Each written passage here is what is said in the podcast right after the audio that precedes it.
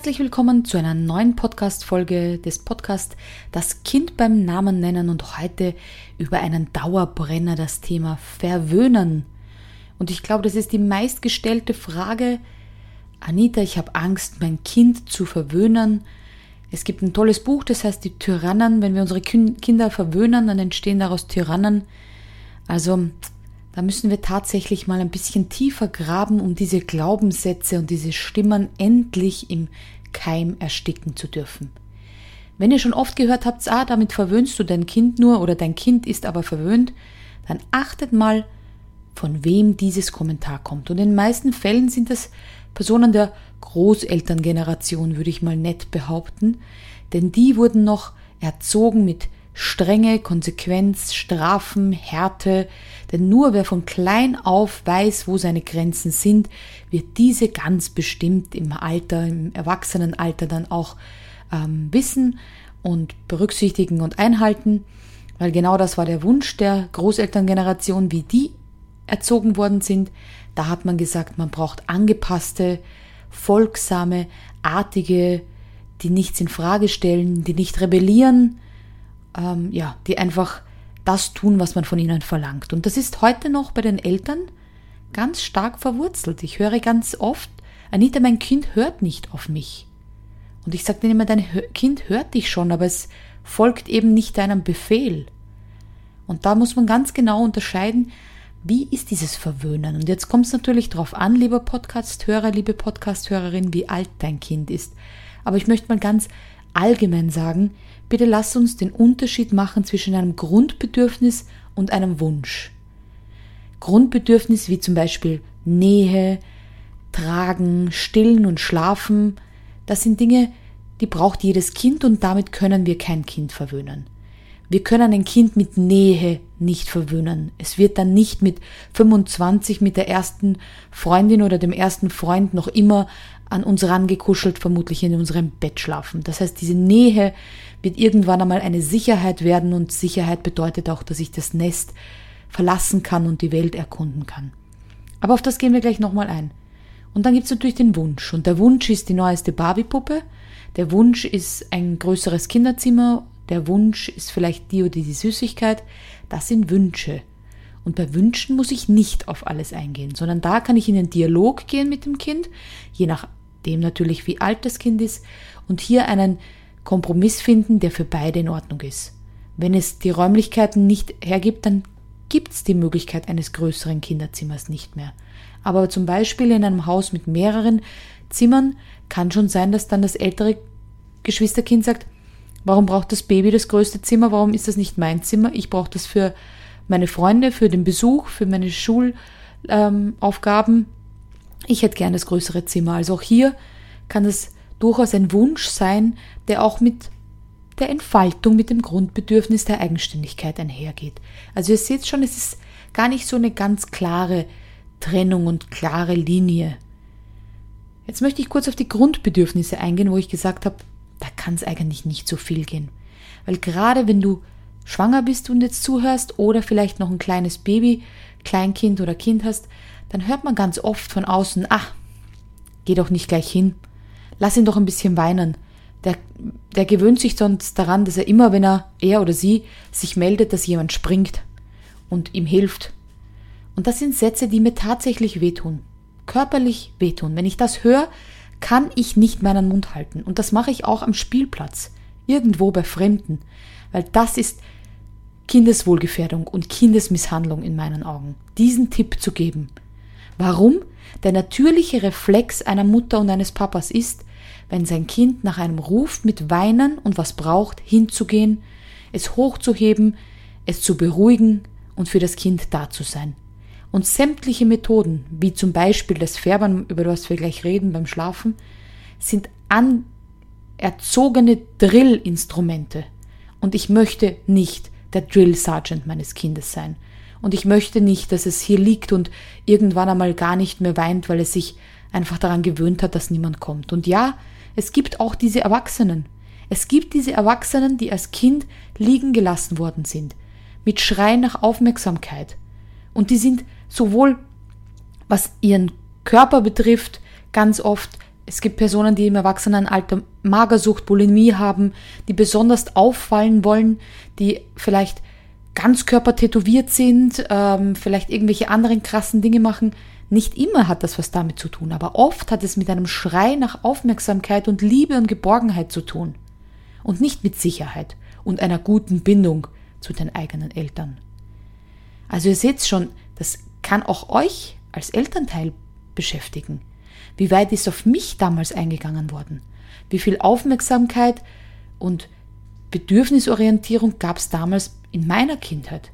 Ist euch immer geholfen worden, wenn ihr ein Problem hattet? Konntet ihr immer zu euren Eltern gehen? Dann gratuliere von ganzem Herzen.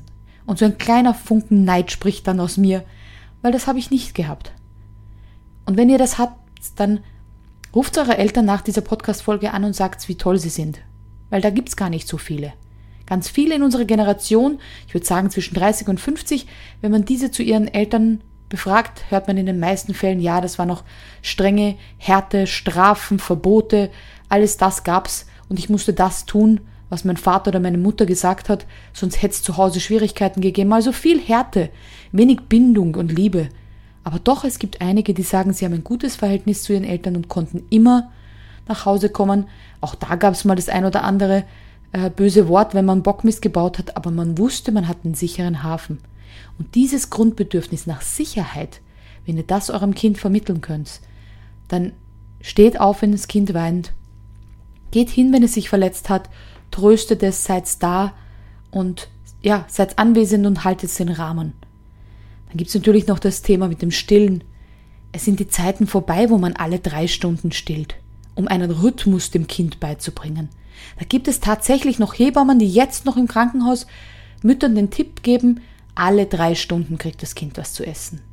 Und jetzt frage ich dich, Erwachsener, hast du nur alle drei Stunden Hunger oder Durst? Isst du morgens, mittags, abends und sonst hast du nie Durst oder Hunger? Du snackst nie? Und Stillen ist so viel mehr als nur Nahrung oder ein Getränk. Das ist Geborgenheit, das ist Sicherheit, das ist Trost. Also du siehst, auch da ist es jetzt vollkommen egal, ob es Stillen oder Fläschchen ist. Ihr könnt das natürlich auch mit dem Fläschchen ersetzen. Hier ist es ganz wichtig, die Sicherheit zu haben, wenn ich es brauche, dann bekomme ich das. Dann gab es das Thema Schlafen und das ist wohl eines der wichtigsten und schwierigsten Themen. Und ja, dazu wird es eine eigene Podcast-Folge geben, weil ich da näher drauf eingehen möchte. Aber ich will, will nur hier die Lanze brechen. Niemals und ich sage nochmal, niemals lasst eure Kinder in den Schlaf weinen, alleine in ihrem Zimmer. Nicht für eine Minute, nicht für zwei Minuten, niemals. Warum? Das ist so wie wenn ich euch alleine in einem Zelt in den Wald stecke und ihr hört Geräusche, Rascheln, irgendwelche Tiere um euch herum und ihr seid ganz alleine. Diese Paniksituation, wo ihr nicht wisst, was ist außerhalb von diesem Zelt, was ist dort, Wer, welche Gefahr ist das? Jedes Knacksen, jedes Geräusch. Ihr würdet kein Auge zumachen. Und jetzt stellt euch vor, ihr seid ein kleines Baby, seid ganz alleine im Zimmer und niemand ist da. Und ihr weint und weint nach Hilfe und nach Unterstützung und niemand ist da für euch.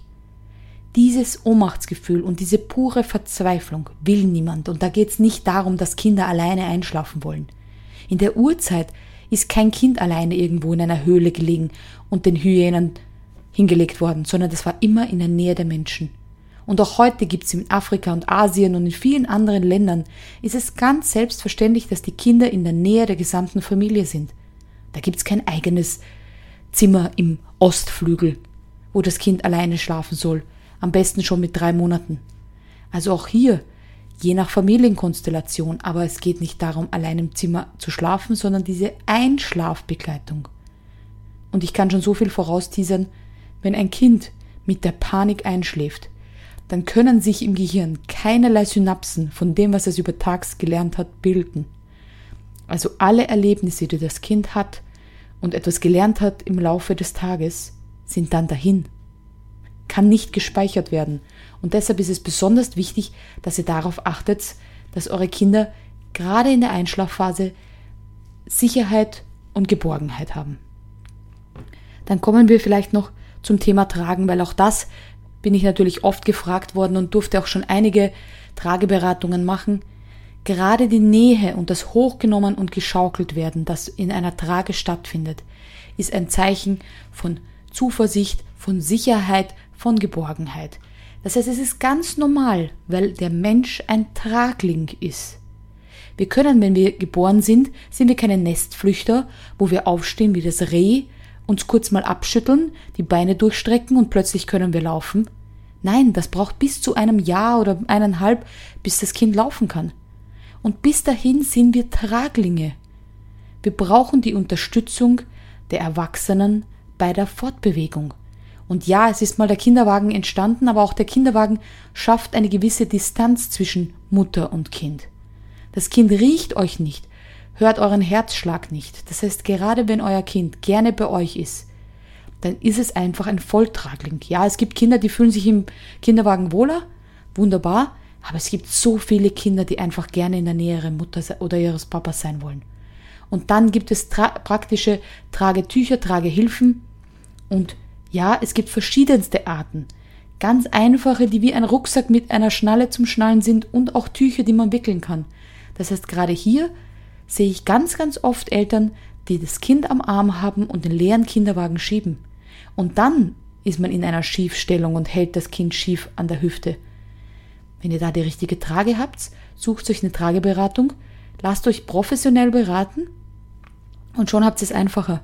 Und so eine Trage ist auch praktisch, wenn das Kind unterwegs einschläft, unterwegs müde ist, irgendwo in einem Restaurant. Ihr müsst nicht mit einem sperrigen Kinderwagen euch einen Platz suchen, sondern ein Tragetuch ist schnell in der Tasche eingesteckt. Also ihr seht, alles hat seinen Sinn in der Natur und schafft bei den Kindern eine tiefe Bindung, ein tiefes Vertrauen und kein Verwöhnen und keinen Tyrann. Oder glaubt ihr wirklich, dass die, die als Erwachsener aus der Rolle fallen und irgendwelche Tyrannen sind und irgendwelche bösen Dinge planen, dass das die sind, die Langzeit gestillt wurden, die im Familienbett waren, bei denen immer die Türen offen waren, wenn sie Schwierigkeiten hatten, die vielleicht im Tragetuch getragen wurden. Das sind dann die, die als Erwachsene böse Dinge machen? Ich glaube nicht. Ich habe noch keinen kennengelernt. Also in diesem Sinn, kuschelt eine Runde mit euren Kindern, Sucht die Nähe. Gebt die Nähe, wenn sie sie haben wollen und gebt auch den Platz, wenn sie ihn gerade nicht brauchen. Da zu sein kann niemals einen Tyrannen schaffen. In diesem Sinne, ich wünsche euch ganz viel Spaß bei der Bindung mit eurem Kind, eure Elterntrainerin Anita.